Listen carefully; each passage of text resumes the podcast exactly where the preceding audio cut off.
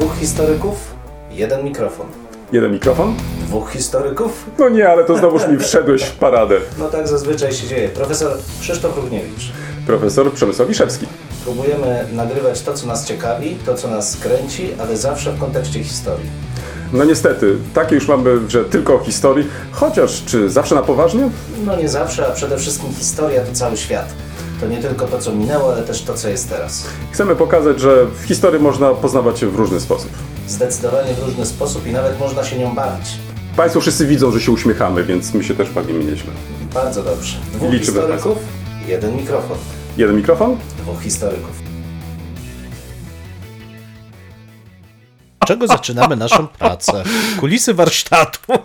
Nie, poczekaj, no niekoniecznie, nie będziemy się zdradzać na samym nie początku, tak, Nie. naszymi kulisami. Chociaż ostatnio słuchałem jeden z podcastów e, naszych zaprzyjaźnionych podcasterów i tam dzielili się swoim warsztatem. No myślę, że to miłe jest jednak mimo wszystko, prawda? Tak. No dobrze, kolego, to tak. E, prawie przyszedłeś e, punktualnie. Prawie o czasie, ale to dlatego, że myślałem znowu nad ciekawostkami i znowu miałem pustkę w głowie. Ja nie jestem od ciekawostek, no po prostu. No już tak nie opowiadaj, wiesz, każda twoja ciekawostka jest y, jedną wielką historią.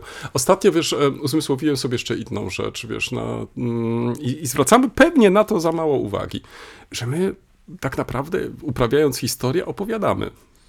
Zdecydowanie. I wiesz, i teraz może powinniśmy w tych naszych opowieściach zwracać baczniejszą uwagę, jak opowiadamy. No. Ja powiem więcej, ponieważ teraz bardzo popularne jest em, testowanie sztucznej inteligencji, czyli Tak, uczenie jej tak, tak, tak. naprawdę cały czas. Wyobraź sobie, mam już bawi. kurs, mam już e, koledzy niemieccy no. zrobili e, kurs e, w sztucznej inteligencji No, i dobrze. przechodzę ten kurs. Bardzo dobrze, natomiast ja obserwuję to z takim uśmiechem. Już bo... u dzieci obserwujesz, jak korzystają od wiesz dłuższego co? czasu. Tak, ale myślę, że niewiele osób zadaje sobie pytanie i co dalej. Znaczy, Tak. że za chwilę te wielkie budynki, które obsługujemy, Ale o których budynkach myślisz? O uniwersyteckie, Tak, o, tak, uniwersyteckie przestaną mieć większe znaczenie, ale to jest jakby osobna, e, osobna dyskusja. Uważam, że naprawdę takie tornado się zbliża porównywalne z komputeryzacją, jaką, jakie przeżyliśmy na, w końcu lat, no my w latach 90. w zasadzie, prawda? A, I skutki mogą być naprawdę ogromne, ale to wracając do opowieści, natomiast ja dalej nie wierzę, że sztuczna inteligencja będzie w stanie sama, sama, zupełnie sama, wygenerować opowieści, które będą odpowiadały zapotrzebowaniu o, naszego otoczenia tu i teraz. Ale wierzę, że podając odpowiednie terminy i odpowiedni kierunek refleksji, sprawimy, że za chwilę 90% naszej pracy będzie zupełnie zbędne. Dzisiaj, którego mamy? To jest 13, Blue Monday. Nie, nie, opowiadaj. Jaki film? No i Blue 13. Monday Dzisiaj nie jest 13. 13, choć 16 to 13, dla mnie 13. Ale zapamiętaj sobie tą datę i to, co przed chwilą powiedziałeś. Spotkamy się za 10 lat. O, to jest optymizm sam w sobie, więc dobrze, pamiętam. Tak? I zobaczymy, y, czy- czy Okej. to, co przed chwilą powiedziałeś, czy z to taką ostrożnością, z tym dystansem, Mm. czy to wszystko się sprawdzi. Ja obawiam się, albo wręcz jestem przekonany, że nie masz racji całkowicie, że y, już za dwa, Mhm. trzy miesiące tak naprawdę wszystko zostanie wywrócone do góry Mhm. nogami. Pytanie jest tylko, czy jesteśmy na tyle otwarci y, i chcemy to wszystko poznać, żeby w- móc w- wykorzystać to w naszej pracy. Bo to, co przed chwilą powiedziałeś, że y, ta, te, te maszyny nie będą nam opowiadały i tak, ja, się, ja w to nie wierzę.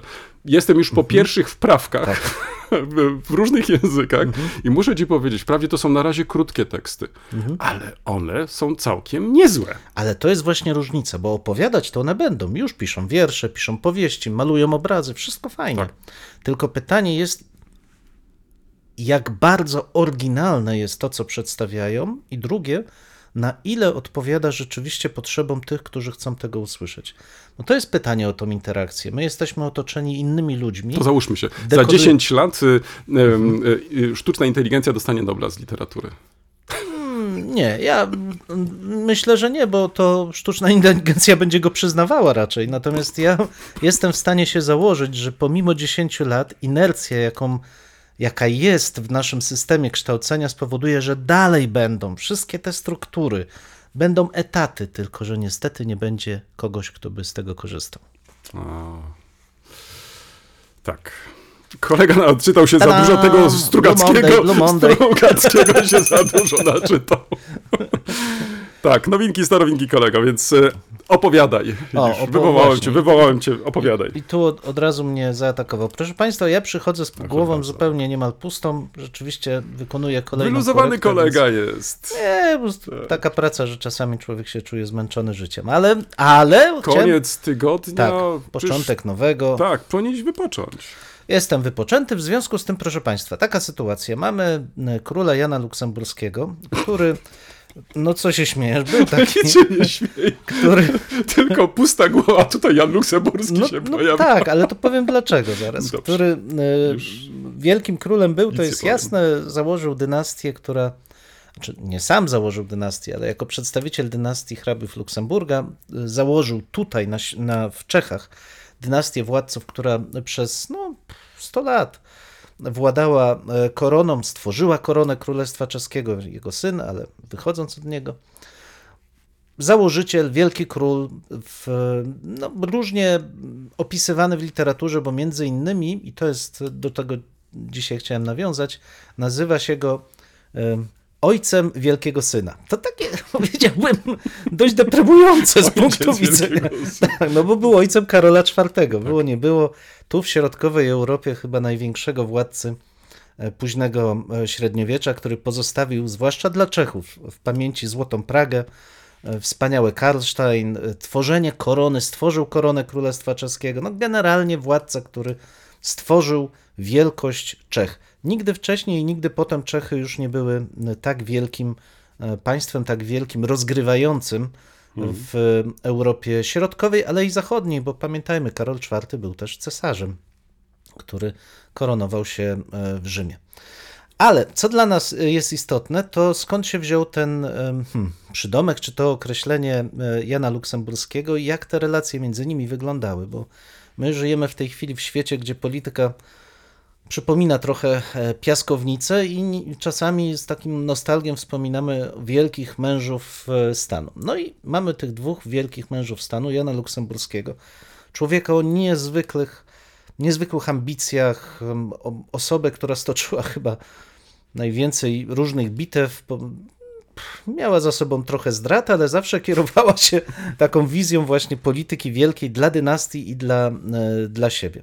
No i w pewnym momencie wraz z dorastaniem jego synów zrobił coś, co już i wcześniej się mm, gdzieś tam pojawiało w polityce czeskiej, choć nie było powszechne. To znaczy mianował swojego syna jeszcze za życia margrabią Moraw, typując go na swojego następcę. No i klasyczne pytanie dla polityki, czy rządzili zgodnie? I tu zdania historyków są podzielone, no bo faktycznie Karol nigdy nie wystąpił z otwartym buntem, to znaczy nie zebrał swoich rycerzy i nie poszedł obalić swojego ojca, co w historii Przemyślidów poprzedniej dynastii się zdarzało, bo tam i synowie przeciwko ojcu, i bracia między sobą dość zgodnie się wyżynali i starali się przejąć władzę. Karol był, powiedziałbym, bardziej wysublimowany, to znaczy popadał w zatargi e, ze swoim ojcem, przede wszystkim dotyczące zakresu, przynajmniej tak się to rekonstruuje, jego polityki zachodniej, to znaczy kwestii e, alokacji sił, czy należy rozwijać e, hrabstwo w Luksemburgu, czy rzeczywiście należy poświęcać tyle sił, żeby zdobyć koronę króla rzymskiego czy niemieckiego z perspektywą objęcia władzy cesarskiej i jak zachowywać się w odniesieniu do tych włości, które już były e, tutaj, w, czyli Czech, Moraw i przyszłości Śląska. Konflikty gdzieś tam się pojawiały, ale co dla nas jest najbardziej mm, interesujące, to pomimo, że się pojawiały, to i ojciec i syn potrafili się spotkać i rozmawiać. I rzeczywiście, pomimo że obserwujemy to w formie takiej pośredniej, bo widzimy na przykład, że władcy gdzieś tam są obok siebie, ale nie chcą się spotkać, że ta polityka się toczy, no ale nie do końca tak, jak powinna, to potem spotykają się, czy to w Norymberdze, czy w Pradze, czy w. i rozmawiają, po prostu rozmawiają. I rzeczywiście do końca e, swojego e, panowania król Jan, mimo że tak jak wspomniałem, miał ogromne ambicje, chyba nigdy nie żałował powierzenia tej władzy nad Morawami Karolowi IV, bo rozszerzał stopniowo zakres jego kompetencji. On w pewnym momencie, król, e, król Jan miał poważne problemy ze wzrokiem, w końcu w, no, oślepł zupełnie pomimo to trzymał żelazną rękę władzę, ale jednocześnie ufał swojemu synowi, który między innymi odpowiadał za Śląsk. On przyjmował tutaj hołdy, zarządzał e, całą prowincją. I wracając do tego e, przydomka, ojciec e, wielkiego syna, czy król Jan byłby z niego zadowolony? Nie wiem, ale na pewno potrafił wypracować taki model władzy, w którym rozmowa, mimo wielkich kłopotów i ambicji obu stron, była podstawą do jej kontynuowania, do zapewnienia funkcjonowania całego organizmu państwowego. I chyba przy wszystkich e, zastrzeżeniach dotyczących z punktu widzenia polskiej e, historii e, zakresu władzy i sprawowania jej przez króla Jana, możemy powiedzieć, że wielkim władcą był nie tylko dlatego, że był ojcem Karola IV. Piękna historia. Um, moje takie rozważania poszły w całkiem innym kierunku. Um, czy zbierasz w ogóle dokumenty historyczne? Nie, poza swoimi i mandatami to nie. Nie? O, widzisz, a czasami tak się składa, że. Mm, ale w oryginale? Mam, w oryginale, tak, tak. tak. No, wiesz, y, nie wiem, czy opowiadałem ci, ale przez y, mm, dobry rok mieszkałem w Bonn w, w willi, która była przeznaczona do rozbiórki. Hmm. Opowiadałem ci to? Nie. Widzisz. To było wiele, wiele lat temu i mm, dzięki uprzejmości zakonu jezuitów, tak, tak, zakonu jezuitów, um, pozwolono mi mieszkać w tej willi tak długo, dopóki nie przyjadą maszyny i nie rozpocznie hmm. się rozbiórka dostałem na poddaszu taki, taki pięk, piękne dwa pokoje, wiesz, i mogłem z nich korzystać. Wtedy pracowałem e, w archiwum, więc, więc dla mnie to było kapitalne rozwiązanie. E, zresztą miejsce było prześliczne. Ta willa, wiesz, mieściła się w, w, takim prestiżowy, w takiej prestiżowej części Bonn, w Venusberg, tam gdzie też znajdowały się wille różnych polityków i tak dalej, i tak dalej. Więc e, taka bardzo szacowna dzielnica. No i ja tam mieszkam w tym właśnie budynku przeznaczonym do rozbiórki. E, w tym budynku nie mieszkałem sam, mieszkali też e, i e, studenci studiujący różne kierunki, ale oni mieszkali na niższych piętrach. Ja z kolei, tak jak wspomniałem, mieszkałem na tym poddaszu. No i co się robi, kiedy się wprowadza do takiego dwupokojowego mieszkanka? No po prostu ogląda się to, co się tam zostało. No i między innymi była taka komórka. I w tej komórce, wyobraź sobie, złożono różnego rodzaju dokumenty. Jak się okazało, to były listy rodziny, która wcześniej mieszkała mhm. w, tym, w tej willi. Były znaczki, były te tak zwane notgeldy i tak dalej, i tak dalej. Wśród tych dokumentów znalazłem też różnego rodzaju dyplomy, powołania. Otóż chodziło tutaj o, jak się później e, dowiedziałem, o bardzo znaną rodzinę lekarzy, i zacząłem e, po prostu czytać sobie te, te, dokumenty, więc raz to było na przykład, e, była nominacja na jakiegoś tam Oberarsta, podpisany Adolf Hitler na przykład, wiesz, e, czy na przykład jeszcze inne pismo Konrad Adenauer i tak dalej, i tak dalej. No i zacząłem się tak zastanawiać, hmm, czy to wszystko jest oryginalne, wiesz, no bo teraz tak, no, okazało się, że to wszystko jest oryginalne, także tutaj poprosiłem y, starszych kolegów, y, czy, czy mogliby po prostu się wypowiedzieć. No i kolejny krok, który zrobiłem, to zapytałem się ty, tych moich znajomych jezuitów, słuchajcie, co, co z tym zrobić? No, mhm. Wiesz, no, znaczy miałem odpowiedź taką, no, my nie jesteśmy tym w ogóle zainteresowani, a rodzina skoro zostawiła, to, to również nie jest zainteresowana. To moje kolejne pytanie było, czy ja to w takim razie mogę spakować?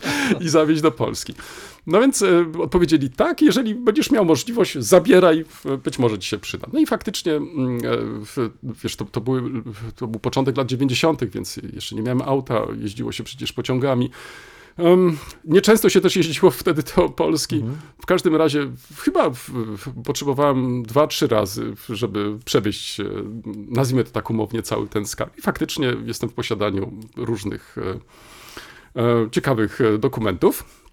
Ale nie o tym miała być e, ta właśnie moja ciekawostka. Otóż z zainteresowaniem przeczytałem informacje, ponieważ w przeszłości interesowałem się też listami jednego z zamachowców na Hitlera z 1944 roku, hrabiego Klausa Schenka von Stauffenberga. Interesowałem się jego listami, bo mm, często jest przywoływany jeden, zwłaszcza list z roku 1939, bardzo taki negatywny, jeżeli chodzi o stosunek do Polski, do, do Żydów. Chciałem pójść trochę tym tropem i dowiedzieć się, czy są jeszcze inne jakieś listy. I tutaj przez przypadek trafiłem na jeden z artykułów, który mnie trochę zalarmował i dlatego też podjąłem ten temat. Otóż um, Muzeum w, w wojskowości, czy wojskowe, czy militarne w Dreźnie um, zakupiło kilka lat temu listy należące, przynajmniej tak oferowano w należące do spiskowców, e, e, którzy dokonali zamachu na Hitlera. Między innymi wśród tych listów znajdowały się też listy e, von Stauffenberga. Specjalnie się tym, nad tym tutaj nie zastanawiano. Oczywiście ogłoszono ogromny sukces, bo przecież faktycznie, jeżeli chodzi o te listy samego Stauffenberga, no, są bardzo rzadkie, a tutaj proszę bardzo, można było zakupić te listy. No i postanowiono, zresztą jak w każdym muzeum, e, postanowiono zrobić też małą wystawę e, poświęconą w mm, II wojnie światowej. Jednym z elementów tej wystawy miał być zamach na Hitlera, no i wykorzystano już te nowe właśnie materiały, które udało się muzeum pozyskać.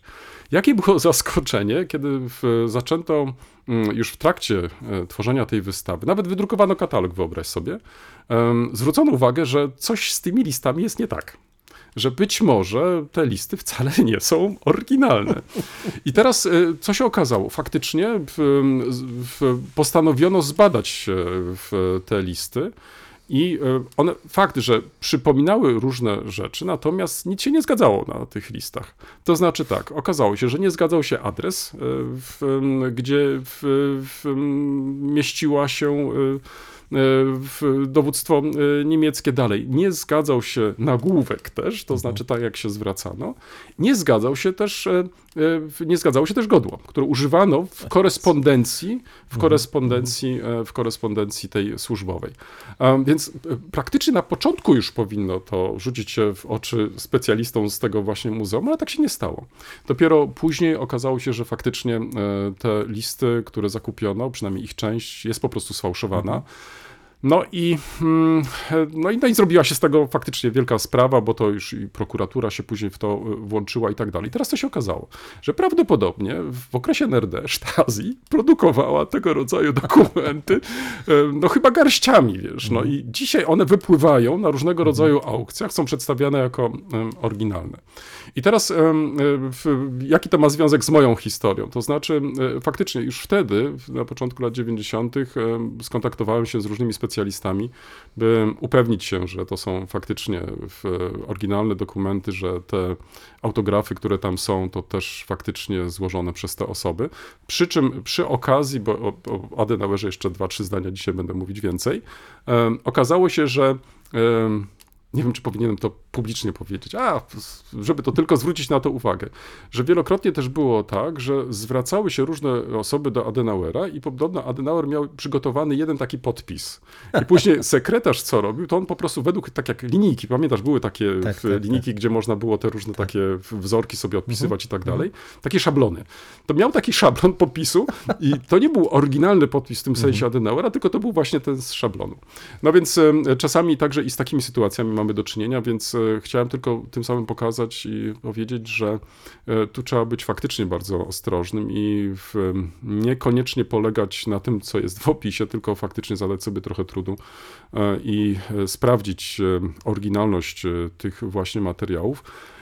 O tyle to jest jeszcze ciekawe tu w przypadku Stauffenberga, że do dzisiaj listy Stauffenberga nie zostały opublikowane. Ja bardzo czekam na edycję tych, krytyczną edycję tych listów. Myślę, że to pozwoli nam też z takim trochę większym dystansem spoglądać na tą osobę. E, także to, jak myślała, no, jest zapowiedź już od lat, ale póki co jeszcze te listy się nie ukazały. No swoją drogą, wiesz, ciekawe, że rzeczywiście żaden specjalista przed zakupem nie dokonał wartościowania mm, tego, mm. tego to zbioru. W ogóle to bardzo dziwna dziwne, historia, to bardzo dziwna historia. Jest. Tak, bardzo dziwna historia. Natomiast pytanie, prawda. czy sztuczna inteligencja będzie w stanie to rozpoznać? Moim zdaniem tak. Moim zdaniem tak.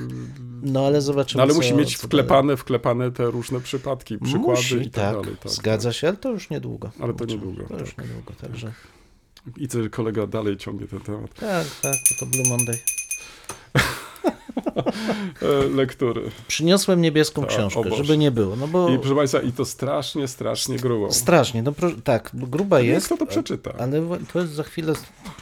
Państwa, ma to dzieło 580 Tak, właśnie. 6 Przy stron, czym papier 7, jest taki, 8 wiesz, gruby chyba. i gruby No, papier, tak, gruby papier, ale porządnie zrobiona. Mhm. Nie ma ogonka, ale jest ładnie wydrukowana, kolorowa Ale i faktycznie ładnie wygląda. Ładnie pachnie. Opowiadaj. Konflikt, stabilizacja, asymilacja, konsekwencje migracji w życiu mieszkańców Dolnego Śląska po 1945 roku, ujęcie komparatystyczne. I y, dlaczego w ogóle ja się tym zajmuję? Bo przecież to kolega raczej powinien o tym. e, Zaraz, zaraz, tym tu mamy do czynienia z polhistorem, także A, bez przesady. tak. Już tak, tak, tak. to Tak, jest taki właściwie to już tylko tak, pytanie, tak, co ta skromny. sztuczna inteligencja będzie w skromny. stanie zrobić. Ale wracamy tutaj. Zainteresuje interesuje się różnymi tematami, proszę Państwa, i on tu taka E. Ale to prawda, że ak- akurat temat bardzo dla Gdybym mnie... ja powiedział i przyniósł książkę ze średniowiecza, to wszyscy by pewnie padli w tym momencie. No. No, jeszcze to się A wydarzy. Średniowiecznik przynosi z historii najnowszej i ja tutaj nie robię żadnego. Bardzo, bardzo za to powstania. dziękuję. Bardzo za to dziękuję. Żadnej rewolucji nie wywołam. W każdym razie, Proszę bardzo. y, książka w tytule dla mnie bardzo interesująca, bo zajmuje się konsekwencjami zjawisk niezwykle istotnych, czyli wymiany ludności po 45, ale po 45 roku na Dolnym Śląsku, ale co dla mnie jest niezwykle ważne, to w jaki sposób te zróżnicowane grupy tworzą jedną społeczność. To jest wyjątkowy proces, kiedy nagle mamy do czynienia z przemieszczeniami na wielką skalę i nagle te grupy muszą same z sobą się dogadać.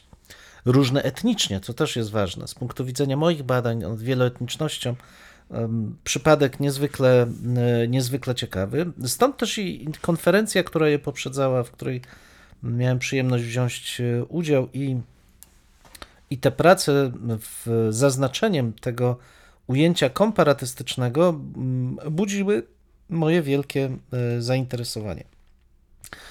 Mamy tutaj kilka naprawdę fajnych, e, fajnych elementów. Mm, Omawiane są nie tylko migracje jako takie po 1945 roku, ale także relacje takie z życia codziennego, w jaki sposób w tym życiu codziennym ludzie dogadywali się e, ze sobą. Tu między innymi bardzo ciekawy element e, szabru. Dobry, zły i brzydki, postrzeganie szabru w 1945 roku. Na przykładzie okręgu drugiego ziem odzyskanych, czyli tak zwanego Dolnego Śląska, Michał Surowiec. Bardzo fajna mm, publikacja zwracająca też uwagę na wieloznaczność tego, co my nazywamy szabrem, czy- czyli tak naprawdę kradzieży mienia zostawionego mm, przez ludność niemiecką, ale także czasami mienia przywiezionego na tę ziemię przez e, nowych e, mieszkańców. No i w zasadzie dziś nie mielibyśmy problemu z negatywną oceną tego zjawiska. Natomiast ówcześni wręcz przeciwnie, wyprawa na Dolny Śląsk była traktowana trochę jak, nie wiem, wyprawa w jakąś dzicz, gdzie można upolować cenną zdobycz i po powrocie do domu, gdzieś do Łodzi, do Warszawy, do Krakowa, do tych okolic, traktowano to jako w pełni usprawiedliwione hmm, odbieranie swoich straconych rzeczy w trakcie wojny. Tak na marginesie, a Mhm. propos, y, wiesz jak po niemiecku jest szabrować? Nie? Frinksen. Frinksen, ale wiesz skąd to się to wzięło? No, tak już tak no, na no, no. marginesie, bo to przypomniało mi się, jak opowiadałeś teraz. Mianowicie od kardynała e, Frinksa, który z kolei dawał dyspensę ludziom, którzy kradli węgiel. Proszę bardzo. I ponieważ po II wojnie światowej były oczywiście ogromne problemy y, z tym surowcem, więc Mhm. no, ludzie po prostu w, w chwili, kiedy przyjeżdżały pociągi, to albo wskakiwali na te wagony, albo też y, no właściwie wskakiwali no i wyrzucali ten węgiel Tak, i w ten sposób tak. zbierali. Tak? To I tak to się dzieje. nazywa Frinksen właśnie od kardynała Frinksa, także to już tylko tak na marginesie. Więc tutaj mieli, mieli tym samym, no, dobrze mówię, dyspensę, tak? To, nie, Tak, tak, dyspensę. zwolnienie, Zwolnienie, tak, tak. tak, tak, tak. Że to nie był traktowany jako, Jako grzech. Tak, tak. tak, tak. Czyli A mi dziękuję, się to z angielskim dziękuję. raczej skojarzyło, ale okej. W każdym razie, proszę Państwa, są też elementy takie etniczne właśnie, dla mnie, dla mnie ciekawe, związane na przykład z obecnością żydowskich uciekinierów z Polski Mhm. w Czechosłowacji w latach 45-48. Też element mało znany, że rzeczywiście nie tylko Żydzi osiedli w okolicy Kłodzka, Mhm. Jeleniej Góry, Wałbrzycha, kilku takich y, głównych centrach, ale wielu z nich uciekało z Polski już wtedy. Już wtedy traktowali to jako miejsce nie tylko naznaczone kaźnią Holokaustu, ale tak. mimo wszystko przejściowe, ale i mające taki stygmat e, braku poczucia Mm. bezpieczeństwa, że jednak w Czechach e, czuli się bezpieczniej. E, Jest też ciekawy artykuł dotyczący Niemców na ziemiach odzyskanych na przykładzie osób, które pozostały i żyły na Pomorzu. Jednym słowem Ale mamy tu poprawmy tak No. zwanych odzyskanych. tak zwanych odzyskanych, tak, tak, przepraszam, zachodnich, ja nie wiem jak to nazywać, na Nie, Pomorzu nie, po bo, bo nie, nie, zaraz, zaraz, kolego, to ci dam wykład. Dawaj, E, Używasz e, oczywiście gdzieś do lat 50. tego Tak. określenia ziemie odzyskane w cudzysłowie. Tak. Albo mówisz tak zwane ziemie Tak. odzyskane. Natomiast ziemie zachodnie i północne, ta oficjalna nazwa upowszechnia się od lat 50. i 60. Tak. już właściwie funkcjonuje, także to jest ta, ta różnica. no i jak, nie można już mówić Pomorze, Dolny Śląsk czy Śląsk, tylko trzeba ziemię zachodnie i północne? Niekoniecznie, to znaczy, jeżeli chcesz to zrobić zbiorczo, to robisz to zbiorczo, Mm, ziemia ale tak, na zachodnie i północne. Natomiast jeżeli mówisz o konkretnych e, regionach, no to mówisz, przecież podajesz te nazwy. No. Tak, tu absolutnie się zgadzam, nawet nie będę Lub też wyzyskane, jak wolisz, Wyzyskane, bo czasami tak. także Tak, takie tak, pojęcie wyzyskane. funkcjonuje. Tak. No, Żartem ale to musimy jednak mimo wszystko opisać w jakiś sposób. Nie? Tak. I y, kończąc, ja w, doceniam, że książka się ukazała, jest naprawdę solidnie wydana, są e, biogramy, jest indeks, no wszystko fajnie, ale brakuje Mm, mi mm. trochę tego ujęcia komparatystycznego i jakiegoś zgrabnego podsumowania e, całości tych refleksji, bo na co często zwracam uwagę tutaj w takich Mm, mm. mm, zbiorach mamy e, wielką różnorodność przypadków, ale pytanie na koniec, ale co z tego wynika? I tutaj trochę tego zabrakło, bo Mhm. Czy mamy ogrom brak informacji. podsumowania? Tak, Mhm. brak podsumowania, ogrom informacji szczegółowych. I ja nie uważam, że to jest jakby zakończenie badań, czy coś, Tak. co, mm, co kończy ja- jakikolwiek nurt badawczy. Nie, tylko chciałbym się dowiedzieć od redaktorów, kto właściwie, co, jaki jest wynik w tych wszystkich e, zebranych Mhm, tutaj, mm, zebranych tutaj e, e, prac. Czyli jakąś tezę, żeby postawić. No jakąś tezę właśnie. Mamy wśród redaktorów e, badaczy, którzy no, już od lat się zajmują tematem, przynajmniej w części. Część osób jest, Jezu, jak powiem, że młoda, to, to, to, to ja nie wiem. No ale okej. Jest pani Magdalena Gibiec, jest pan Robert Klementowski, jest pan Wojciech Kucharski i pan Marek. Stosunkowo Szajda. młodzi. Stosunkowo młodzi. Jak to kiedyś mówiono, historycy średniego pokolenia. Średniego pokolenia, tak, tak, tak. W każdym razie... w- To poczekaj, to zaraz, to, my- to już to już właściwie o, o jakieś mamu... Ostatnio ktoś użył takiego określenia mamuty, tak? Czy Tak, coś tak, takiego? tak, To już tak nam straszne, zostanie, ale to nie, nie wnikajmy w to.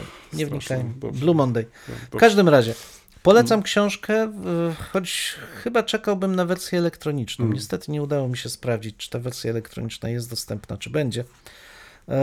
Bo, bo w takim ogromnym zbiorze każdy coś dla siebie znajdzie. Tylko pytanie, czy rzeczywiście ten ogromny zbiór musi cały kupować i wertować. To jest coś, co mnie męczy. No wiesz, ale w wersji takiej, e, w tej elektronicznej to jeszcze dodatkowo masz tą możliwość e, szukania. Przeszukiwania. I, tak, Tak, i tak, dajesz e, hasło wywoławcze i być może przez różne teksty Mhm. w, w różnych kontekstach pojawiają się Tak. takie czy inne problemy.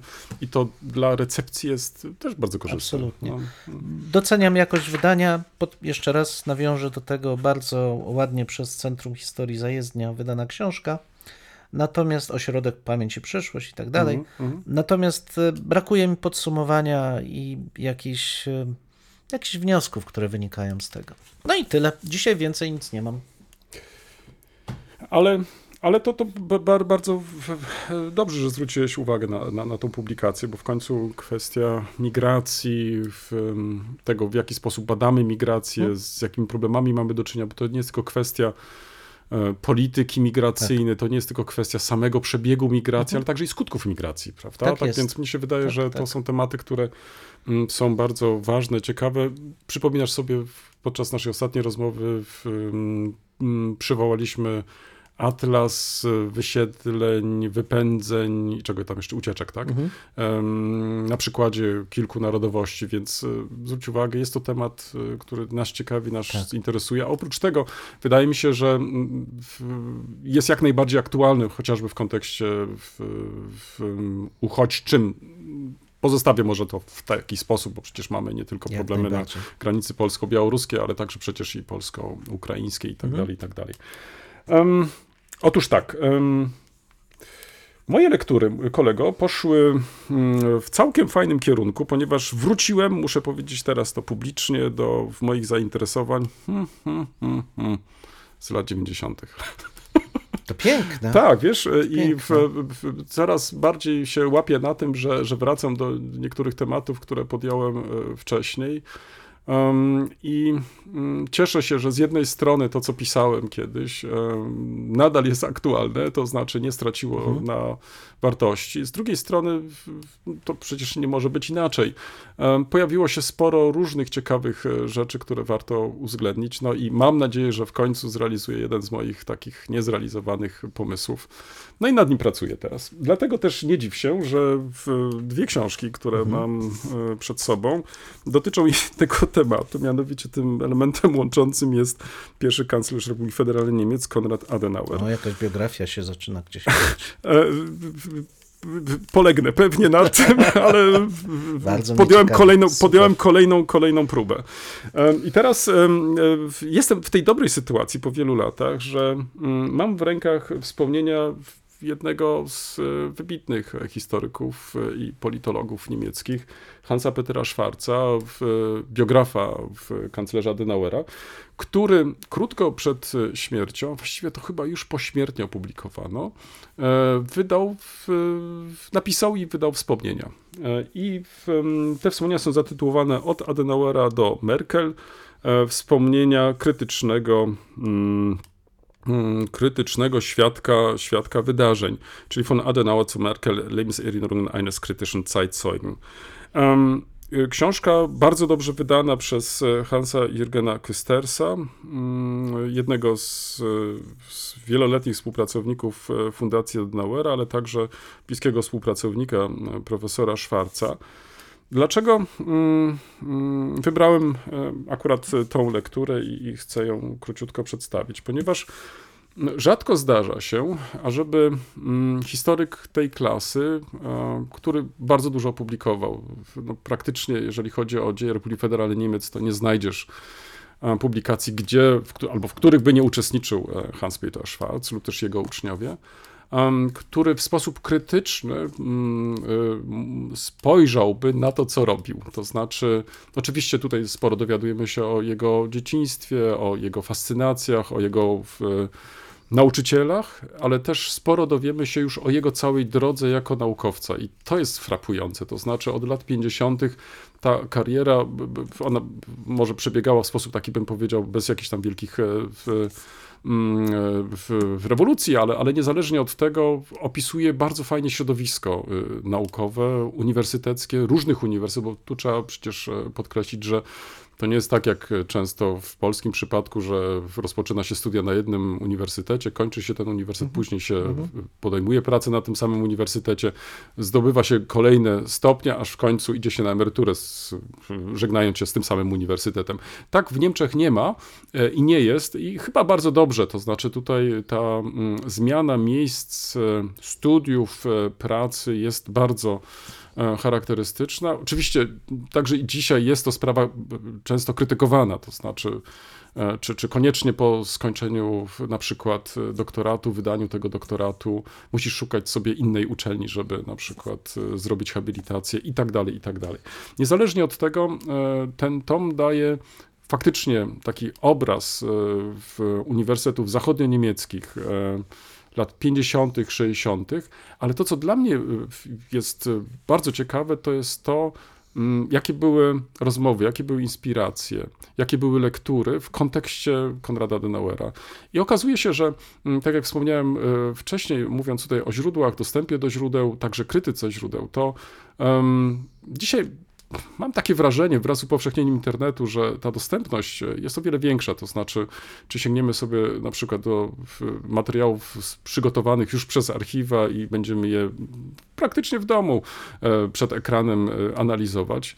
To wtedy to po prostu nie było możliwe. E, często było też i tak, że w Szwarcji, tutaj w tym tomie bardzo często o tym pisze, miał do czynienia z materiałami, które nadal były e, zamknięte, e, które nie były dostępne, które były uważane jako tajne i trzeba było je po prostu odtajnić. To wszystko trwało, wiesz, to, to, to nie jest tak, że od razu się dostawało, nawet jeżeli się było Hansem Bederem Schwarzem. Mhm. Ale często był konfrontowany jeszcze z inną sytuacją. Na przykład jeden z takich przykładów, pierwszy lepszy z tej książki, mianowicie mm, chodziło tutaj o to, co się pojawiło w latach 90., jeden z e, naukowców stwierdził, że w trakcie rozmów Adenauera z wysokimi komisarzami w, roku 50 Adenauer w jednej z takich tajnych rozmów e, jesienią 50 roku miał bardzo jasno się wyrazić w sprawie granicy i losów granicy na Odrzyjnysie. No oczywiście to nas by od razu zaalarmowało, że to jest kapitalna informacja, że znaleźliśmy w końcu potwierdzenie to, czego szukaliśmy. Miał Adenauer rzekomo się e, wypowiedzieć, że sprawa granicy na Odrzynysie już jest załatwiona, on nie będzie do tego wracał, ale tego nigdy oficjalnie nie powie. Um, Schwarz postanowił znaleźć te, te, te, materiały i co się okazało, że w archiwum e, w Ministerstwa Spraw Zagranicznych tych materiałów nie znalazł, ale skontaktował się z, z jednym z uczestników e, tych rozmów, się okazało, że on posiadał to w swoim domu i e, te brakujące e, protokoły udało się odzyskać, a ta osoba, ten świadek po prostu przekazał następnie do archiwum. No i okazało się, że, że nie było tam mowy o granicy na się i tak dalej, i tak dalej. Więc tutaj to tylko pokazuje, jak ważne jest z jednej strony mm, to, to takie wyobrażenie tego, gdzie szukać, ale też, żeby nie poprzestawać na E, na pewnych brakach, to znaczy, żeby szukać, mhm. nawet jeżeli ich nie mamy w archiwach, to przy, w przypadku historii najnowszej jest to oczywiście jak najbardziej możliwe, to żeby kontaktować się z E, ze świadkami wydarzeń. Być może faktycznie w ich szafach jeszcze znajdują się materiały, które można e, uzyskać. Więc e, polecam gorąco, bardzo ciekawa lektura. Osoby, które zajmują się historią Niemiec powojenną z pewnością znajdą coś dla siebie. Ja znalazłem sporo informacji o tym, jak pracował Schwarz nad biografią Adenauera. Stąd też ten element takiej opowieści, on się przewija także i w tej książce. Politolog, wyobraź sobie politolog, historyk, opowiada o, o, o opowiadaniu. No jest to coś kapitalnego. To jest pierwsza e, książka. Druga, nie mniej ciekawa, to są i to jest kapitalna sprawa. W ogóle nie wiedziano do niedawna, że taki materiał istnieje. Mianowicie nie wiedziano, że syn Adenauera, ksiądz Paul Adenauer, prowadził dziennik. I to do okresu, który jest bardzo ciekawy dla e, poznania biografii kanclerza, E, ostatnie jego e, lata rządów i e, aż praktycznie do, do śmierci. Masz tutaj zapiski prawie, no, nie powiem codziennie, ale w każdym razie bardzo często, takie bardzo intymne, bardzo prywatne, tego, jak wyglądały relacje między synem a ojcem, o czym dyskutowano, jakie podejmowano tematy. Nie wiem, czy sobie przypominasz, rozmawialiśmy też o ogrodzie.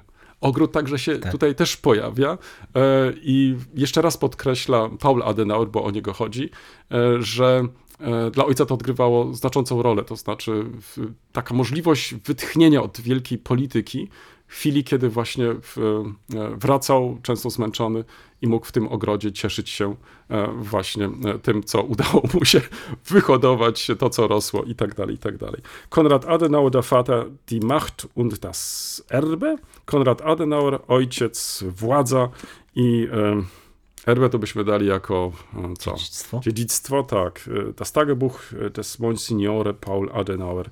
O, to kardynał Dziennik. Został? Nie, Monsignore.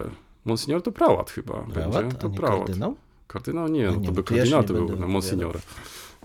Mm, sprawdź, słuchaj, Sprawdzam, sprawdź, tak, ale Monsignore, Monsignore, wiesz, to znaczy, e, tak a propos, opowiadałem ci tą anegdotkę, no nie chciałbym, żebyśmy sprowadzili to do, do opowiadania anegdot, ale miałem kiedyś wykład, wyobraź sobie, to jeszcze właśnie dzięki tutaj pośrednictwu profesora Jący, który dotyczył y, w, Mm, opozycji antyhitlerowskiej w Niemczech I, I, ja miałem tak relacjonować o kręgu skrzyżowej, Kreisauer Kreis i tak mhm. dalej.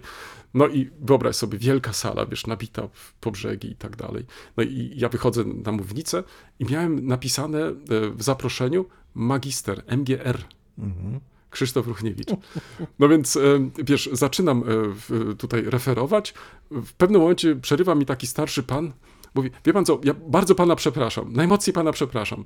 W ogóle to tak naprawdę nie powinienem zabierać głosu, ale cały czas nie mogę odpowiedzieć sobie na pytanie, prawda, jak to jest, jak to wytłumaczyć? Przecież pan jest młodym człowiekiem, a pan ma już przed nazwiskiem Monsignore.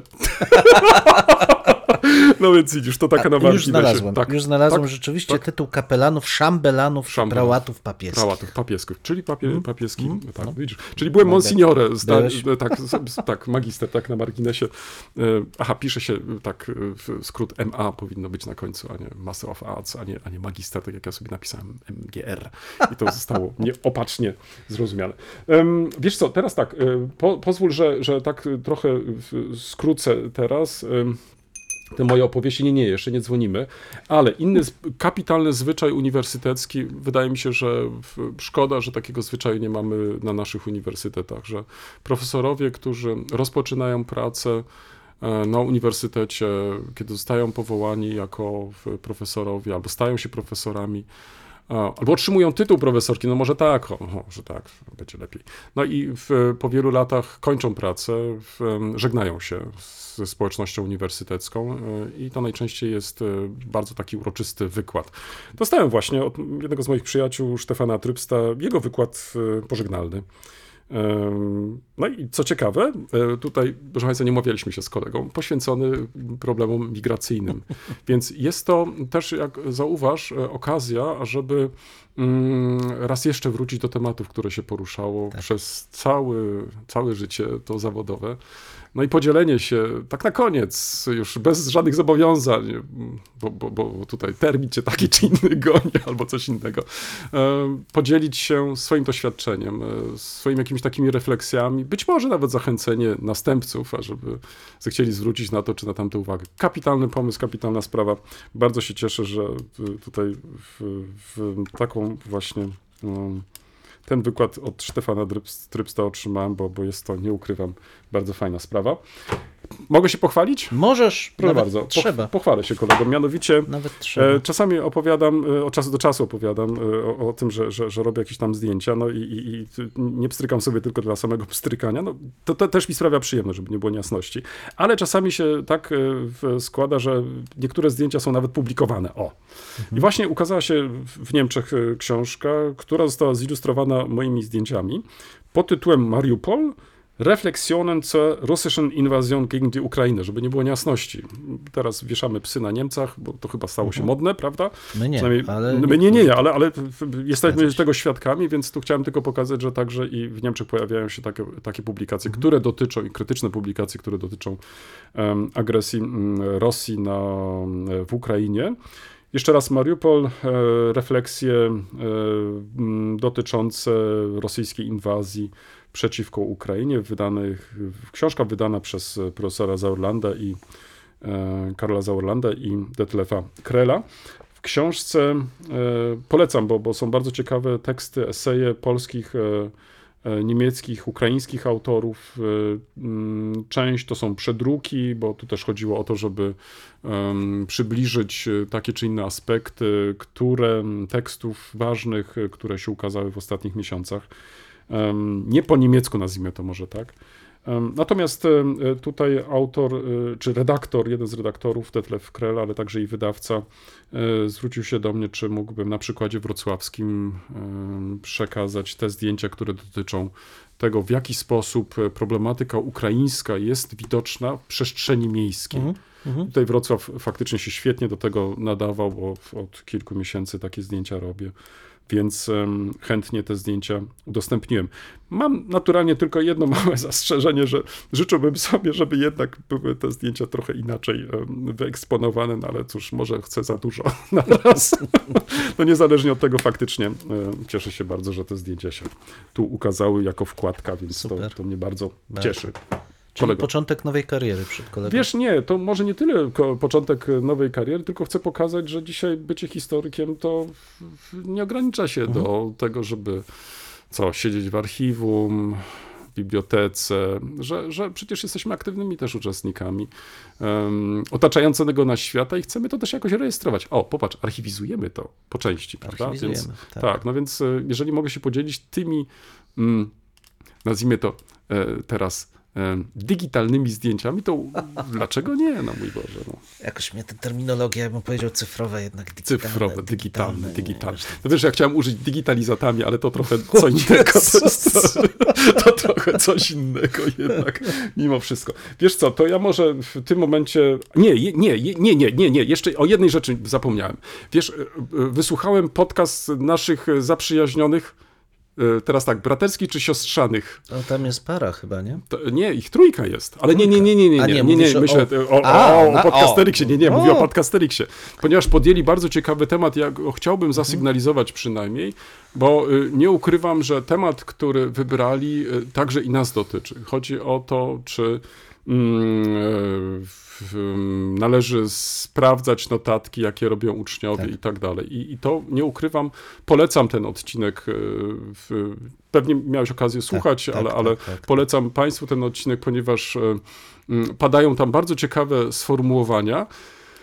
E, Ja się bardzo cieszę, że, że e, tak poważnie nauczyciele podchodzą do tego problemu, Mhm. ponieważ e, ja obserwuję odwrotną rzecz. To znaczy, że nasi studenci nie robią żadnych Tak. notatek lub też nie potrafią robić tych notatek, więc Mhm. em, z jednej strony cieszę się, że takie jest bardzo konkretne podejście części nauczycieli do, do, do, do tego problemu, ale jednak praktyka jest całkiem inna. Nie wiem, jaka jest twoja praktyka, ale wiesz, mnie cały czas zastanawia, być może ja nie mam nic do powiedzenia, może wiesz, nie ma potrzeby nawet zapisania tego czy tamtego. No po prostu raz, że studenci nie mają e, żadnych e, notatników. e, Ja już nie mówię, czy to w tych takich tradycyjnych formie kartek. Ja nie mówię już o zeszytach, wiesz, czasami zdarzało się, że mieli też i zeszyty. No ja nie wiem po co, szczerze mówiąc. E, ale, ale jakiś kartek, gdzie można byłoby po prostu później sobie to wszystko jakoś tam połączyć i tak dalej.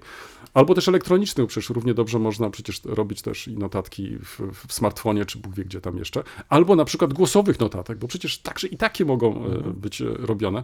Ja nie miałem i nie mam wrażenia, żeby na przykład tak studenci nasi postępowali. Nie wiem, jakie jest twoje doświadczenie, ale w- no tutaj jestem, no nie ukrywam, bardzo zawiedziony, jeżeli o Czy to wiesz, chodzi. jest to ciekawy przykład też zmiany kulturowej i takiej cywilizacyjnej w sensie dostępności informacji i nośników informacji, bo to, że myśmy korzystali z notatek i robiliśmy Mhm. notatki, to wynikało z prostej rzeczy. Nie było podręczników, nie było książek, nie było dostępu do informacji. I jeżeli ktoś e, chciał się przygotować, y, zostawić sobie te informacje, o Mhm, których mówił mhm. prowadzący, czy przygotować się potem do egzaminu, no to musiał to sobie Tak. zanotować. I te notatki były cenne. Z nich się uczyli nasi koleżanki i koledzy. Natomiast w chwili obecnej mam wrażenie, że jest jak pewnie jakiś okres Mhm, przejściowy, mhm, kiedy mhm. mm, w zależności też od tego, kto prowadzi i tak dalej, ale nasi studenci są przekonani, że pomimo tego, po, obok tego, co ktoś Mhm, mówi. Wszystko to znajdą, czy to w książkach, mhm. czy to w e, notatkach gdzieś swoich kolegów w kserach. Zresztą pierwsze pytanie, jakie spotykamy, to jaki, z jakiego podręcznika Tak. będzie egzamin. I w zasadzie ja pamiętam ze swojego doświadczenia takie trochę oburzenie studentów, że ja nie podaję im podręcznika, tylko m- Mhm, całą listę lektur, z których należy się przygotować, albo właśnie Mhm. notować. I teraz e, zwróć uwagę, że to, co w zamian się pojawia, to jest pytanie o nagrywanie wykładów. Znaczy, Tak. czy można nagrywać wykłady? My się przed tym bronimy, no bo jednak wykład jest naszą trochę własnością intelektualną. Jeżeli go nie chcemy udostępniać, to, to nie, ale e, wydaje mi się, że tutaj chyba nie, ma, nie mamy wyjścia. Znaczy, nie, No ale jeżeli student po takim wykładzie, robiąc sobie na przykład. e, Ale on nie bardzo, będzie robił notatek. Ale wiesz, ale bardzo nawet takie, No. bym powiedział, hasłowe w, w zapisy. Mhm. Gdyby sobie na przykład po takim wykładzie nagrał e, taką notatkę słowną, no to przecież to jest to samo. Nie, oczywiście, że tak. Tylko pytanie, czy on dostrzega tego wartość. No, Znaczy, rozumiem. Rozumiesz, jaka będzie dla niego wartość dodana, że on dwa razy Mhm, wykona tą samą pracę, skoro z jego, przy takie założenie zresztą Mhm, jest cały czas, skoro on powinien się nauczyć z podręcznika Mhm. albo przeczytać zestaw literatury, który dostaje. Jak, krótko mówiąc, ja uważam, że my jesteśmy w przejściu samego procesu studiowania, że my musimy zdefiniować na nowo, jaka będzie wartość dodana e, studiowania i nie trzymać się już tych, tego, że myśmy tak studiowali, nasi, nasi mistrzowie nas tak Mm, uczyli, mm. Bo to, o czym mówiłem, ten Blue Monday mój dzisiejszy, czyli to jak szybko sztuczna inteligencja wypiera nas e, z wielu pól jest czymś nie do uniknięcia i to nad tym powinniśmy się Ale zastanowić. wiesz, e, e, tutaj wrzuciłeś tak trochę mimochodem to określenie proces. Chciałbym może zaproponować naszym miłym nau- nauczycielom e, e, zrobienie takiego małego eksperymentu, bo, bo kiedy słuchałem tego przeciekawego podcastu, miałem wrażenie, że oni też trochę szufladkują wiedzę. To znaczy, e, jest lekcja, jest notatka i to się zamyka. Natomiast nie miałem wrażenia, żeby na przykład te notatki, które uczniowie zrobili, później były połączone w jakąś jedną całość. To znaczy, że na przykład pod koniec. E, Nie wiem, w szkole to jest semestr, tak?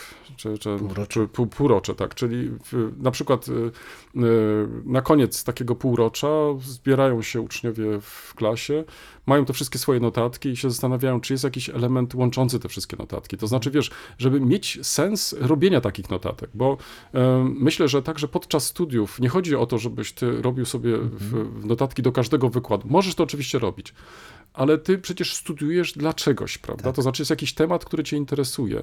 Czasami to może być podejście na przykład socjologiczne, innym razem na przykład może być e, filozoficzne, jeszcze inne historyczne i wtedy wynotowujesz sobie z takich wykładów, czy z twoich lektur te elementy, które być może w przyszłości będziesz mógł później wykorzystać. Ja tutaj nawiązuję oczywiście do tej metody kartoteki e, Lumana, Em, i, I trochę, nie ukrywam, mi zabrakło właśnie takiego myślenia troszeczkę całościowego. Po co robimy te notatki? No tak, ale Mm. to wiesz, to jest inna jest specyfika uczenia w szkole podstawowej czy średniej, kiedy dzieciaki zdobywają. Mhm. Nie, to zastrzeżenie oczywiście nauczyciele robią, to, to, to zgoda. Dokładnie tak. I, I ja im się nie dziwię, że oni, znaczy oni przedstawili metodę i, i ja jestem pod ogromnym Mhm, wrażeniem, że w ogóle jeszcze mają siłę, czas i starają się. Dla mnie aktywizacji przede wszystkim tych młodych ludzi Mhm. pod kątem relacji pracy takiej, wiesz, manualnej i rozwoju umysłowego, Tak. bo dzisiaj w zasadzie to gdzieś ginie, a No, tymczasem palcami człowiek... tylko tak, tak a człowiek jest tak skonstruowany, że rozwija się jego mózg poprzez pracę rąk i zmysłów. Tak jest. I jeżeli to zaniedbujemy, to rzeczywiście mamy ogromne problemy poznawcze u dzieci potem, więc ja to bardzo u nich doceniam. Natomiast u nas uważam, że te notatki, ale nie wiem, czy właśnie w formie ręcznej, bo tutaj boję się, że to już technologia nas zabiła, ale że te notatki będą powracać, jeżeli dokonamy świadomej refleksji nad procesem nauczania i powiemy, że oparcie nauczania tego akademickiego powinno być związane z wkładem własnym wykładowcy. To powinny być jego badania, jego refleksje unikalne. Nie to, co można znaleźć w książkach, ale to, co on sam od siebie daje, bo po to ci studenci do nas przychodzą. Za chwilę znowu do tego nawiąże sztuczna inteligencja, napisze im 10 wypracowań. Jeśli połączy Wybiorą się, sobie najlepsze, tak. połączy się ją z bazami danych, co za chwilę nastąpi i one będą miały nawet przypisy, wszystko tam będzie. I teraz powstanie pytanie, ale po co mi wykładowca? I to jest dla mnie ten punkt, od którego można zacząć myśląc o sporządzeniu notatek. Natomiast y, y, także gratulujemy tego odcinka. Absolutnie. Wysłuchaliśmy go z dużym zainteresowaniem, jak Tak. także i wcześniejsze. Tak, tak. Także trzymamy kciuki i czekamy na następne. Um, ale być może będą chcieli zrobić taki eksperyment, o którym mówiłem wcześniej, ale to już tak na marginesie. Natomiast ty myślałeś pewnie jeszcze o innym e, podcaście, który również słuchamy, Tak. od A do Z. I Tak tam jest. z kolei padły bardzo konkretne propozycje. To była szydera, że zacytuję. No Właśnie, dobrze, dobrze. ale te, te, to, to, to ustalmy. Czy mamy polecać ten podcast, czy nie Mamy go... polecać, jak najbardziej jest bardzo Mimo, że tam podcast. padają czasami bardzo dziwne określenia pod naszym adresem. No dobrze, ale niezależnie od tego, może warto faktycznie w, spopularyzować e, pomysł, który pojawił się w ostatnim odcinku, żeby mm, zorganizować e, warsztat, konferencję popularyzatorów historii, ale takich, którzy próbują popularyzować tą historię w, w internecie, w mediach społecznościowych i tak dalej, i tak dalej.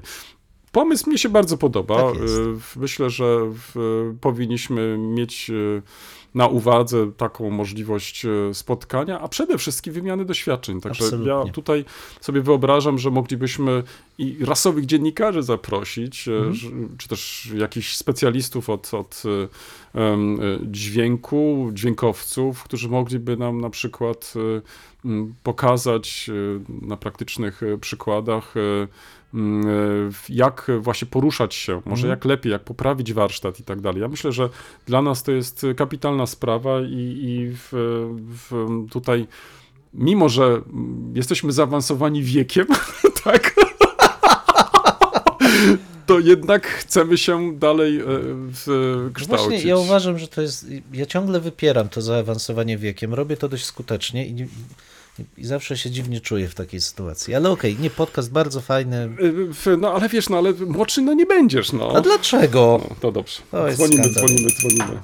No właśnie, i teraz pytanie, czy zajmujemy się sztuczną inteligencją, czy czymś innym? Wiesz co, to znaczy myślę, że możemy tak, y, bez y, jeszcze w, bo możemy faktycznie pociągnąć ten temat dalej, bo y, to jest tak, że, że w, pewnie dzisiaj nie, nie, nie, nie omówimy tego w sposób y, jakiś taki w, wyczerpujący, ale możemy zasygnalizować. i Możemy Ale ja bym połączył, wiesz, dwa tematy. Tak, Chcesz bo łączyć? No dobrze, Chcę łączyć, łącz. No to łącz. przyznaję, że Dobrze. byłem zbulwersowany pewnym wywiadem. Dobrze, no to łącz. E, Ja nie będę opowiadał o szczegółach, bo mi nie wypada trochę. No, jest bardzo ważną osobą w naszym środowisku akademickim wrocławskim, naszym uniwersytecie. aha, no I- dobrze. I tam padły słowa, które mnie e, trochę zbulwersowały. Ja już nie będę ich cytował, bo mi nie wypada, ale dotyczyły one relacji między. Ale Powiedzmy, chcesz to uogólnić, no. E, Tak, chcę to uogólnić. Między, między nauką e, polską Mhm, po 1945 roku i nauką niemiecką przed 1945 rokiem we Wrocławiu Mhm. i czy i czym e, ci naukowcy polscy mogą nawiązywać do tych naukowców e, sprzed 1945 Mhm, roku jako źródła pewnej tradycji, dumy, em, jakiegoś, jakichś postaw naukowych, symbolicznych i tak dalej. I i zacząłem się zastanawiać, czy, czy taka trybalizacja swoista, taka plemienność w nauce Mhm.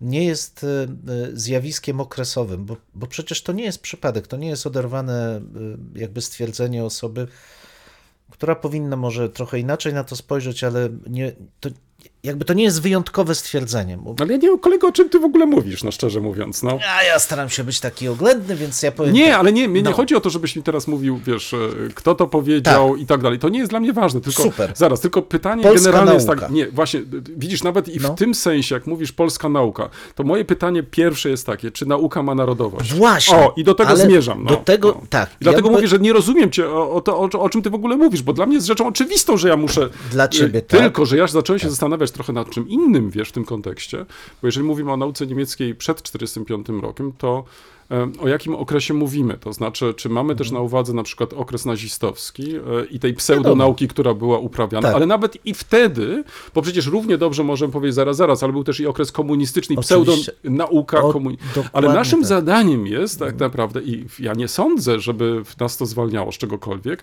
żeby się z tym zapoznać. Zapoznanie to jest jedna Tak. rzecz, tylko pytanie, czy czujemy pewną łączność. Bo wiesz, ja mówiąc o trybalizacji, mówię Mhm. o czymś więcej jeszcze. To nie jest kwestia tylko identyfikacji narodowej, choć ta narzuca się Tak. sama przez się. Nauka polska, niemiecka, francuska, amerykańska i tak dalej. Ale są też węższe grupy. Szkoła krakowska, Tak. albo e, badacze historii ludowej z, nie wiem, z Warszawy, albo lewicowa szkoła, Ale to mi się podoba. prawicowa Ale to mi się szkoła. podoba. Ale to mi się podoba. Ale słuchaj. wiesz co, podoba mi się do momentu, w którym rzeczywiście mamy pewne odrębności metodologiczne, Tak, kiedy mamy ale rzeczywiście myślę, pewne myśli. ale ja tylko w takiej Ale zaczyna się problem No. wtedy, kiedy poprzez kwalifikację właśnie Mhm. taką plemienną stwierdzamy, że nic więcej nie jest istotne. Tu zaczyna się problem. No dobrze, ale popatrz, ale bo teraz tak, bo nie wiem, czy tutaj trochę nie mieszamy różnych porządków, bo Mhm. No. tak, z jednej strony mamy tutaj to taką metanarrację, czyli próbę jakąś taką określenia, tak, no jest coś takiego jak nauka i ta nauka ma narodowość i wtedy to określamy polska, amerykańska. Albo przynależność klasową. Albo przynależność klasową, zgoda. I później schodzisz piętro niżej, bo tak, Tak. bym to sobie wyobrażał i zwracasz uwagę teraz na pewne tradycje, to znaczy, że są jakieś szkoły i tak dalej. No ze szkołami mieliśmy zawsze do czynienia Tak i one jest. wielokrotnie ze sobą prowadziły boje i tak dalej. Tak, tak, Ale tak, tak. zobacz, bo, bo, tutaj być może za chwilę zatracimy pewną specyfikę jednak mimo wszystko nauki, czyli sporu, prawda? To znaczy coś, co jest później efektem tego sporu. Absolutnie. Czyli e, mówiłeś Tak. cały czas o modernizacji, mówiłeś Tak. też o tym, że idziemy do przodu, że, że e, to są właśnie coś, co pcha nas tak naprawdę Mhm. i naukę, w, w, że e, wchodzimy coraz to na wyższy, wyższy poziom i, i, i ten, jakby to nagrać, ta tradycja sporu w, Mhm. My możemy dzisiaj na przykład z perspektywy czasu e, stwierdzić, że, że, że ona zanika, że, że trochę żałujemy, Mhm. że, że, że właściwie nie chce nam się dyskutować prawda, ze sobą. E, jeszcze raz pojawia się sztuczna inteligencja, tak? Tak? Za chwilę, za chwilę tak? do tego nawiążę. Czyli, czyli będzie za nas dyskutować być może. E, Nie zmienia to postaci rzeczy, że, że w- w- rozpatrywanie tych problemów, o których przed chwilą wspomniałeś, w kategoriach narodowych, czy nawet takich plemiennych, no jest po prostu mi obce. No, ja tego nie znam w ogóle. No wiesz, to, to trochę jak moja żona mówi, albo wy jesteście w ogóle No inni. co? No jak wy inni, jesteście no? inni. Troszkę, no, no tak, to nie ma, nie ma co ukrywać, że czasami żyje się w określonej, ładne jest teraz określenie, bańce i nie dostrzega się tego, co się dzieje dookoła. Ale ja wcale nie żyłem w bańce, słuchaj, ja się wyzwoliłem z tej bańki w latach 90., byłem w różnych krajach, studiowałem w różnych krajach, e, miałem różne stypendia. Ale żyjesz w bańce. Jakbyś Gdzie, nie w żył w bańce, bańce, no? to byś zauważył, że są określone grupy em, badaczy, którzy, tak jak mówisz, nie dyskutują ze sobą, ale uważają, że mają rację. No, no ale, przepraszam, no, no ale co, I co to co- jest nasza Ale rzeczywistość. co ja mam z tym zrobić, no? A, to ja nie mówię, że ty masz coś z tym No. zrobić. To jest inna rzecz. To, co ty robisz, z mojego punktu widzenia, jest właściwe, czyli robimy naukę po no, prostu. No. Natomiast zwracam uwagę tylko na to, że powoli kształtuje się ta dla mnie niebezpieczna taka trybalizacja, gdzie ludzie uważają, że mają rację, nie będą dyskutować i nie będą nawiązywać, ba, nie będą cytować nawet prac, które są, powstają w innym środowisku. I tu zaczynamy, bo zwróć uwagę, że to jest tak naprawdę konsekwencja tego, co my obserwujemy w ogóle w dyskursie. Mm, Że tworzą się środowiska, które dyskutują same ze sobą i świadomie odcinają się od całej reszty.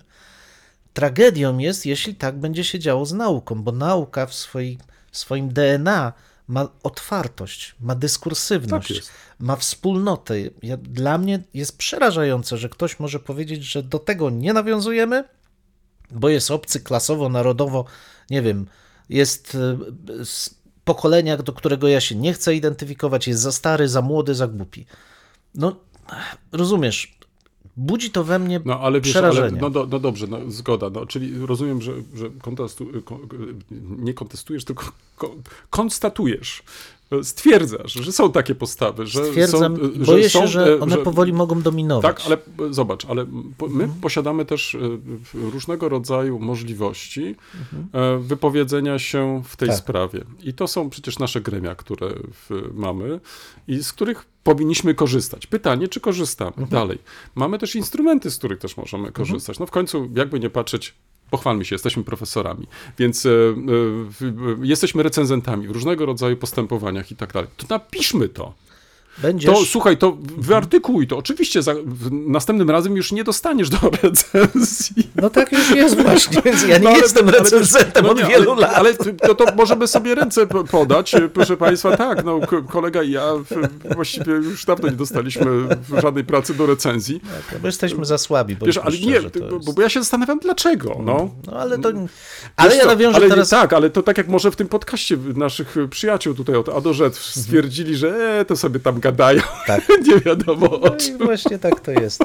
Ale ja nawiążę teraz już przewrotnie do sztucznej inteligencji, że ten, ta, ta, ten cały trybalizm ma jedno wielkie zagrożenie. Jeżeli zostanie rzeczywiście przeniesiony w ten dyskurs, który będzie za chwilę promowała sztuczna inteligencja, bo gdzie ja widzę No, zagrożenie? ciekawe, tak.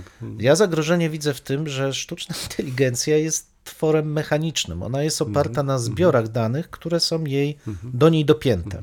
Może tworzyć swoje nowe, ale to dalej będzie tylko wariacja na temat. I teraz, zależnie od tego, co dopniesz do tej sztucznej inteligencji, taki komunikat dostaniesz. No więc wyobraź sobie, że za 5 lat będziesz miał tylko dopięte bazy publikacji trzech wielkich wydawnictw, tak. ale już pod drobnych, czy nie wiem, trzech innych większych już nie będziesz miał. Tak. W rezultacie dyskurs zdominują publikacje oparte na tych publikacjach Mhm. Tak, w trzech tak. wielkich wydawnictwach. I to jest kolejna konsekwencja takiego trochę, mm, moim zdaniem, wczesnego, może jeszcze mało przemyślanego zaufania do maszyny, która jednak wymaga mm, no nieco refleksji nad skutkiem jej Mhm. użytkowania. Ja może jestem zbyt bojaźliwy ostatnio, ale trochę obawiam się takiego zjawiska mo, może nie wyparcia, ale wiesz, był taki moment, kiedy w pragmatyce archiwalnej obowiązywało dla XX wieku założenie, że nie wolno publikować w formie cyfrowej żadnych materiałów archiwalnych z danymi osobowymi. Kilka krajów przyjęło takie założenia. W rezultacie bardzo dużo prac powstaje przecież w oparciu tylko o to, co jest dostępne cyfrowo. Osób, które wchodzą do archiwów, często na palcach jednej ręki można policzyć.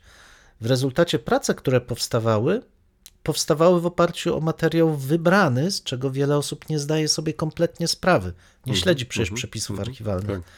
I teraz wyobraź sobie, co się będzie działo, kiedy wszyscy będą zadawać pytania, sztuczna inteligencja będzie dawała odpowiedzi, tworząc już konkretne, ale z te, tylko z tego w oparciu o co No wiesz, będzie mogła to zrobić. Poruszasz już niezależnie od tego, jaki, z jakim rozwojem technicznym mamy Mhm. do czynienia, bo przecież to podobne problemy były wskazywane już e, od wielu dziesiątków lat. Tak. Wraz z rozwojem techniki się bano to czy tamto, pojawienie się maszyny do pisania, że to zostanie Parowozu. też tak. No słuchaj, e, kończąc właśnie na komputer, a teraz na sztucznej inteligencji, czyli, czyli ten, ten rozwój technologiczny faktycznie on wkracza w nasze życie, za chwilę będzie też e, pewnie bez, bardziej wpływać też na, na, na nasze wybory i tak dalej, ale tym samym wydaje mi się, i to jest ten głos, który się często pojawia, tym, tym, tym większe jest nasze zadanie. To znaczy, tym większe nasze zadanie jako tych, którzy no w końcu no jakby nie patrzeć, no, w, w, społeczeństwo na nas płaci. No, my, no, no, my, no, no, oczekuję też, że będziemy zwracali uwagę na pewne problemy, pewne wyzwania wcześniej, niż oni na przykład za chwilę w, e, będą się mogli o tym dowiedzieć. Więc e, bardziej tutaj jest e, apel do, do, do, aktywnego podejścia w tych, tych właśnie kwestiach i sprawach. Dlatego ja nie bez powodu powiedziałem na początku, że, że uczestniczę teraz w bardzo ciekawym kursie w jednego z programów właśnie do sztucznej inteligencji, bardzo modnym wśród uczniów, po to tylko, żeby za chwilę na przykład, kiedy będę poprawiać pracę studentów, żeby po prostu wiedzieć, jak sprawdzić, czy e, faktycznie ta praca została e, przez studenta osobiście napisana, czy też po prostu e, dał hasło i, i, i maszyna wypluła mu w odpowiedź. No więc wiesz, e, e, kiedy faktycznie, i tak jak wspomniałem ci na początku, kiedy sprawdzałem w różnych językach, to jakość tych e, tekstów, one nie są jeszcze długie, ale jakość tych tekstów, e, słuchaj, e, jest naprawdę świetna. I em, tutaj nie ma najmniejszego problemu ze składnią i tak dalej. Często mamy przecież ogromne problemy u studentów, że oni nie potrafią pisać, że musisz poprawiać.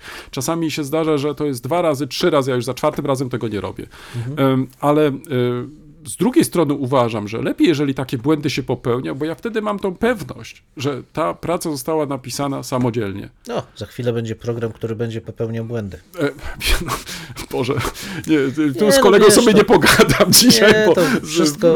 Znaczy, ja nie, żeby było jasne, ja widzę ogromną korzyść z tego, co się za chwilę wydarzy, czyli właśnie z ale wprowadzenia my na musimy być szerszą skalę. aktywni w tym, tak. Natomiast y, chciałbym też, żebyśmy tak jak obserwujemy te trendy takie wykluczające, zacieśniające refleksję naukową, nie poddawali się bez, bezrefleksyjnie zachwytowi nad tym, co jest pracą maszynową.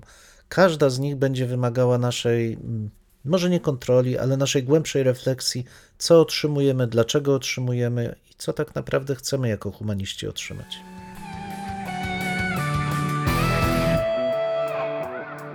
W tym miejscu stawiamy kropkę lub też jak to woli kropkę nad i.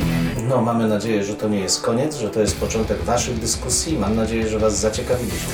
Prosimy o komentowanie naszych em, zmagań z historią. Poniżej zdjęcia jest wystarczająco dużo miejsca. I pamiętajcie, nie regulujcie odbiorników. No, my naprawdę tak brzmimy. E, tak, chociaż być może czasami e, może trzeba ściszyć. No może czasami ten nasz rechot by się przydało wyciąć nawet. Dwóch historyków? Jeden mikrofon. Jeden mikrofon? Dwóch historyków. Dziękujemy. Dziękuję.